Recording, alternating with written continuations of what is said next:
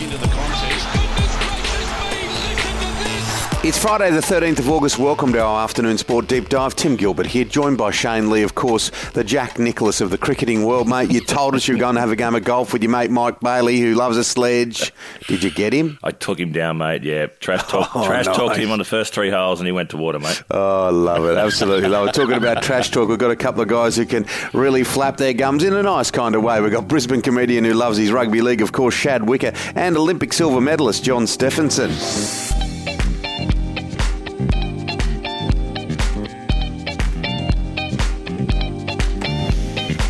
Well, mate, you, you mentioned it uh, yesterday, and you have mentioned it over the course of time where it read Justin Langer.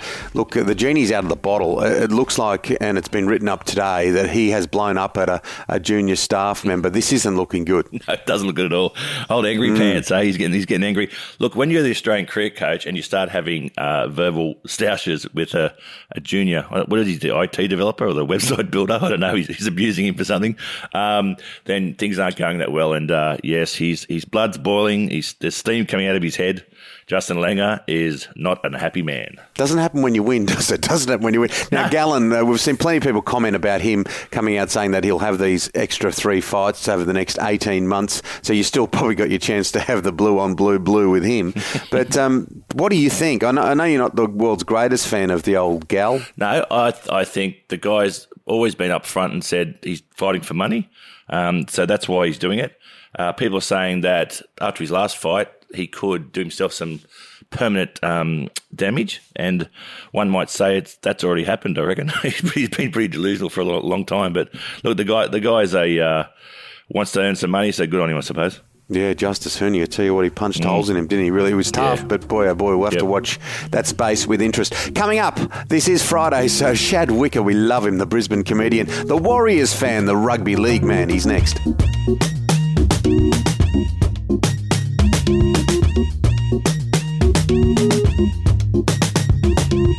Friday, that means it's rugby league and Brisbane comedian Shad Wicker. How are you, Shad? Mate, I'm doing well, boys. I'm doing well. Queensland is opened back up again. Everyone's wearing masks, which uh, in my view, everyone looks gorgeous in a mask. That's what I reckon. Just That's the good. eyes only. That's the best look in the world. Yeah, some such such beautiful smiles up there. Hey, Shad, let's start with um, Gus Gould. He's got some ideas for a, a summer comp. Yeah, I've, I was seeing this. I thought I'd see what you guys thought about this because obviously junior, um, or not junior, but like the lower grades of rugby league have taken a pretty big hit with uh, COVID going on. I mean, we're not going to accept every everybody code up here in Queensland, all right? We can't handle it. But um, I was wondering what your guys' thoughts would be on this. A summer league. I've always kind of thought that rugby league misses an opportunity. I know it's a very long season, but in the U K, they've got like the Challenge Cup, a little kind of mini competition that happens throughout the year.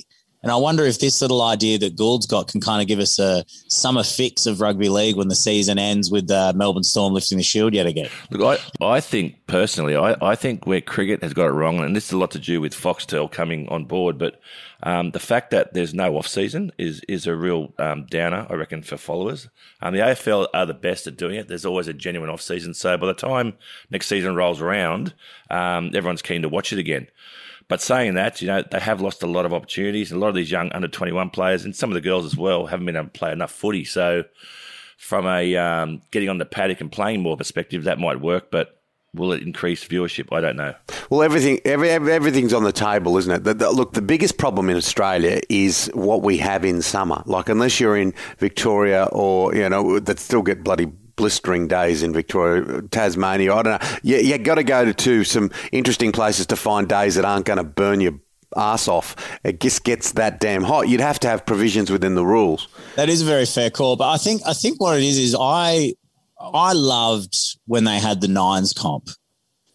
Um, when they did it, when they had the Nines comp was mm. unreal. When they were over in New Zealand doing the the quick uh, the quick comp over a weekend, I love that that excitement of a little competition separate to the N R L. And I think if they can really rejig the rules on how they did the Nines to really force a lot of younger players to play, because I know mm. a lot of the senior guys and a lot of teams aren't going to risk the Munsters, the, you know, the Clearys. They don't want to risk their bigger players, which is fine by me. But I think the big excitement of a festival of footy over at least a weekend was so exciting. I think they could do it mm. over a few weeks if they planned it correctly. I mean, what if they did it maybe they do have a genuine off-season, but they started in February. Well, what about just putting a, a bit of reality T V around the footy players during the summer? No footy. Just oh, no, thanks. Just, We've just got the back page of the paper. What are you talking about? Most days you've got the front and the back page when there's no COVID around. Shad, uh, what did you think of last night? Uh, Melbourne again, uh, look, they got the job done, but they're not looking as invincible as we talked about a few weeks ago.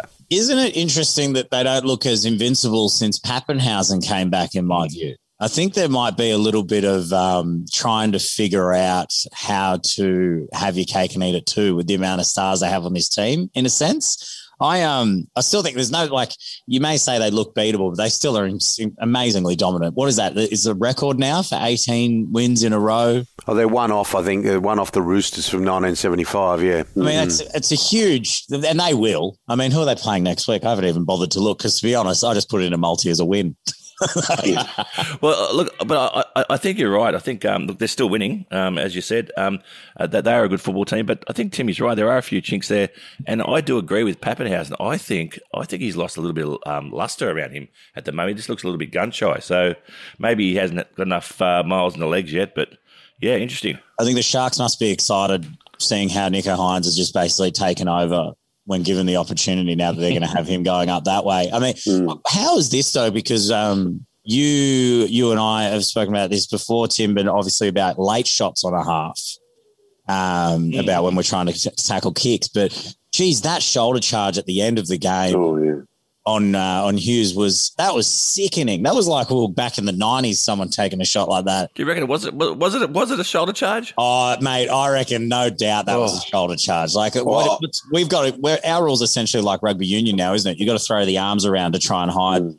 whether it was yeah. a shoulder. It was right on the chin. Like he'll be yeah. out for a while. It was all wrong, wasn't it? He got his timing wrong. He got everything wrong. It was careless. It was reckless. It, it, as you say, it was sickening. And I, I wouldn't be like they mentioned two weeks last night. I reckon they'll they'll they'll, they'll leave him out for four to six. I really do. Now, what did uh, what, what about you mentioned the Sharks there for Nico Hines? I wonder whether he's a sledger like Will Chambers, mate.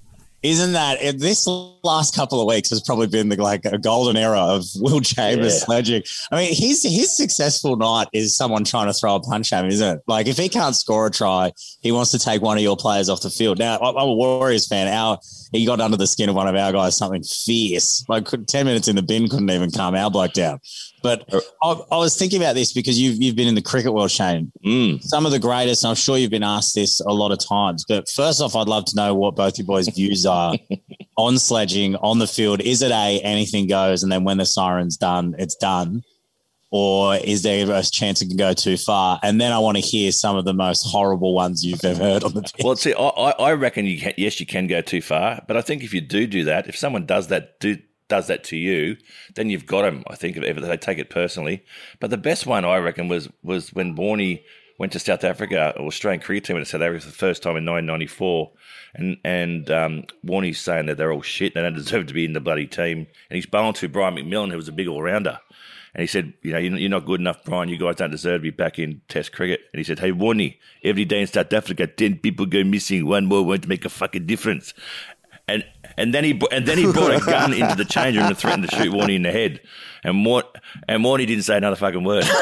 That's taking it to the edge. I th- my my only thoughts on that is I think you need to be a very good player yeah. and winning a lot of games before you can do it with any great confidence because uh, uh, Will Chambers particularly playing in a team that's actually not, you know, at times can't beat time with a stick. So, uh, yeah, it's it's interesting to see. But, uh, Shad, we, we have beaten been, been beaten for time. It happens every week because we're enjoying our conversation so much. But uh, will you come back next week? Oh, I reckon I can do it, guys. I reckon I, if I'm not too busy going and living my life in Queensland, I think I can uh, I can figure out. Where else but Queensland? Do you know, just quickly, now all the footy players have their headphones on um, when they're going to the ground. I reckon Will Chambers must have Eminem in there, I reckon, listening to Eminem, a bit of trash talk before he gets out in the paddock. For sure. I've never seen it. Honestly, he you can tell he, that's all he's out there to do now. You know, and he's also, like, let's be honest, he's on the back end of his career. Yeah, he's not going to be a game-changing player anymore. That's the only real contribution I think he can bring to the Sharks is I will frustrate their best player mm. to the point that hopefully they'll get sent off and we'll have a shot. like, well, my exactly. trash talk worked well yesterday on the golf course. I took Mike Bailey down again. That was great. Yeah, don't you bring a gun. See you, mate. No chance.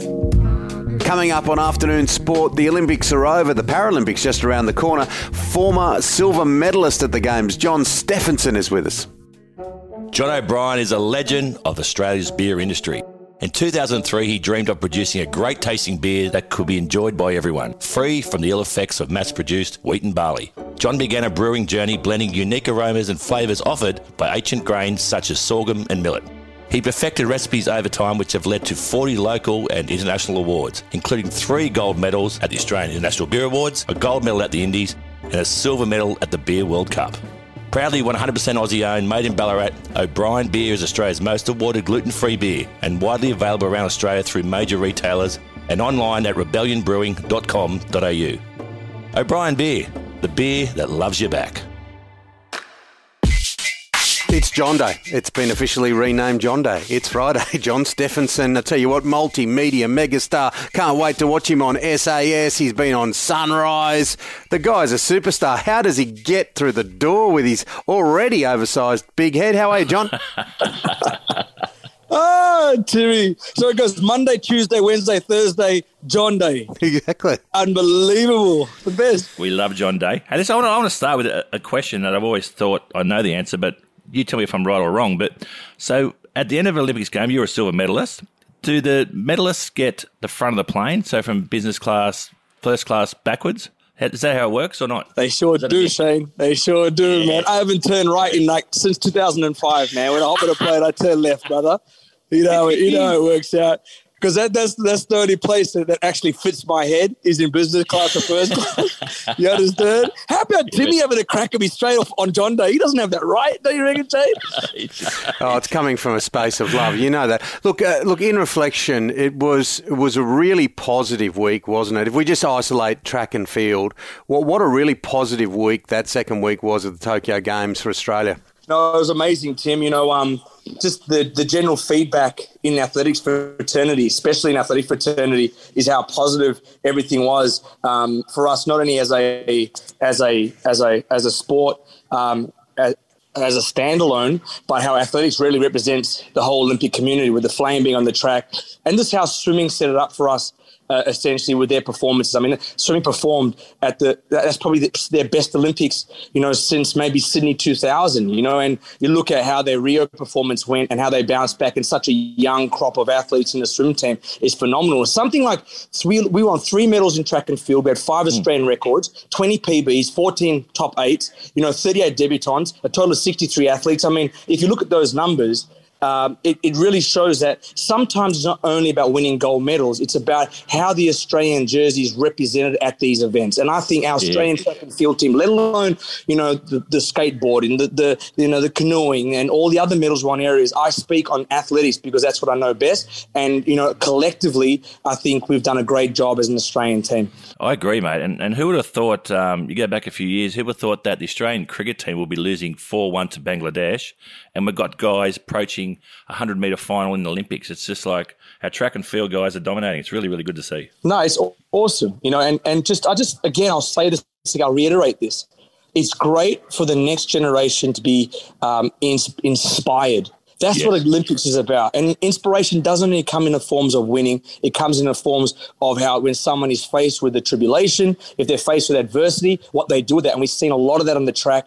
We've seen a lot of that in the swimming pool with comeback stories. Um, we've seen, you know, in the basketball, the Boomers, you know, they came forth so many years in a row um, and they finally broke through to get on the podium. Um, it, it, it, that's not a gold medal. That's a bronze medal. I mean, I'm a guy that's always shot for the stars and wanted to win. But those moments, seeing, you know, Paddy Mills, um, thinking about, you know, your your Bogarts, your Heels, your Gazers, these guys that paved the way for the Boomers. Um, they you, you saw Gaze, you know, he he shared a very emotional moment on on that on that show Shinya, Shinya, and um and you know and and it showed how much it meant to him. Oh, exactly. And it can't be underestimated, can it? Like, we, look, we don't need to go into chapter and verse. It's been a difficult time for everybody. But for young people, it's such an aspirational thing to look at the Olympic Games because they can goal set through whatever's going on to think, I can be here then. And I, we only have to wait for three years for, for Paris. And I tell you what, we're, we're looking in good shape to win more medals in the track and field, and they are the hardest medals to win at the Olympic Games. No, and I mean, let's just put in a little bit of context here, Tim. We talk about adversity, right? we all didn't know how our athletes and the world's athletes were going to perform with this extra year. And let me tell you, as an athlete, as much as I believe in resilience and believe in, you know, being mentally strong and, and getting over any hurdle that's put in front of you when you're an Olympian, I also it also didn't make their job easy. Let me put it, let me tell you that dead straight. For some athletes, actually gave them a bit more time, but for your senior athletes, we talked about this in our earlier podcast about what it would do for the senior athletes compared to do it for the junior athletes when we found out the Olympics was postponed. So, mm. you know, when we see that bit of adversity crossed, now fast forward to Paris, now we've got one less year. So, mm. you know, you know, how do they prepare now in a three-year cycle or a four-year cycle is going to be the question. You know, do your senior athletes hang in a little bit extra because it's only three years? Do they drop out? You know, you got your Kate Campbell. Does she hang around? She she didn't swim badly at all. She, mm. she performed very well. So all these question marks are going to come up. I'm looking forward to Paris. I'm hoping that we'll get back to some normality where we'll actually have crowds and people can actually enjoy the host city. Um, but I think after this games, a lot of people are suffering from withdrawals um, from from because I think the games was that that's that little bit of reprieve from what we're facing in our daily lives at the moment. Look, it definitely does inspire. I ordered on Amazon after Rowan Browning um, semi um, a set of running spikes, but I slipped over my bloody floorboards at home, so they're back in the box, mate. But, you know, it's inspiring all generations, mate, all generations. So at least, at least if you wear a pair of spandex, you know, at least you'll be looking all right. You know? Probably better for the Winter Olympics in the luge, I reckon. Oh, yeah. Well, no, no, it's exciting. We've got the Commonwealth Games next year. There's a lot to look forward to. to for athletics, track and field. No, there is, Tim. Um, I'm looking forward to it. Uh, I like seeing the names like Riley Day, Peter Boll, Rowan Browning, Ash Maloney. Uh, that's just to name a few that are mm. very, still very, very young. And um, and it'll be great. Uh, hopefully this really encourages the major T V networks, your Fox Sports. Um, we do enough of it on on you know, afternoon sports uh, podcast, um, start to talk about athletics more like it was back in the fifties and sixties. It underpins all our sports, man. You know what I mean? We should get behind these athletes that go to that run for Australia when it comes to track and field, not only at the Olympic Games, but Commonwealth Games, World Championships, and start to really follow them in and encourage other athletes in other sports to to, to maybe be, to, to play due co- to play two sports, not only do their one sport and focus on on um, on football or soccer or or one of the or basketball, one of the sports that they they have a particular skill set in. Mate, I love John Day, and in the spirit of that, I'm going back to bed now. Just continue your jet lag, Shane. You got to sleep it. it off. Can't wait to watch you uh, in the jungle with uh, your army greens on on uh, S A S. Good on you, Johnny. Thanks, boys. Have a great day. That's it for Afternoon Sport today. Make sure you hit follow or subscribe wherever you listen. A big thank you today to Shad Wicker and to John Stephenson. And thank you to our sponsors. Yeah, x blades dot com dot a u. And our wonderful producer, Mister Dan McHugh. We'll be back next Monday for your daily dose of sport. Have a great weekend, guys. Take care.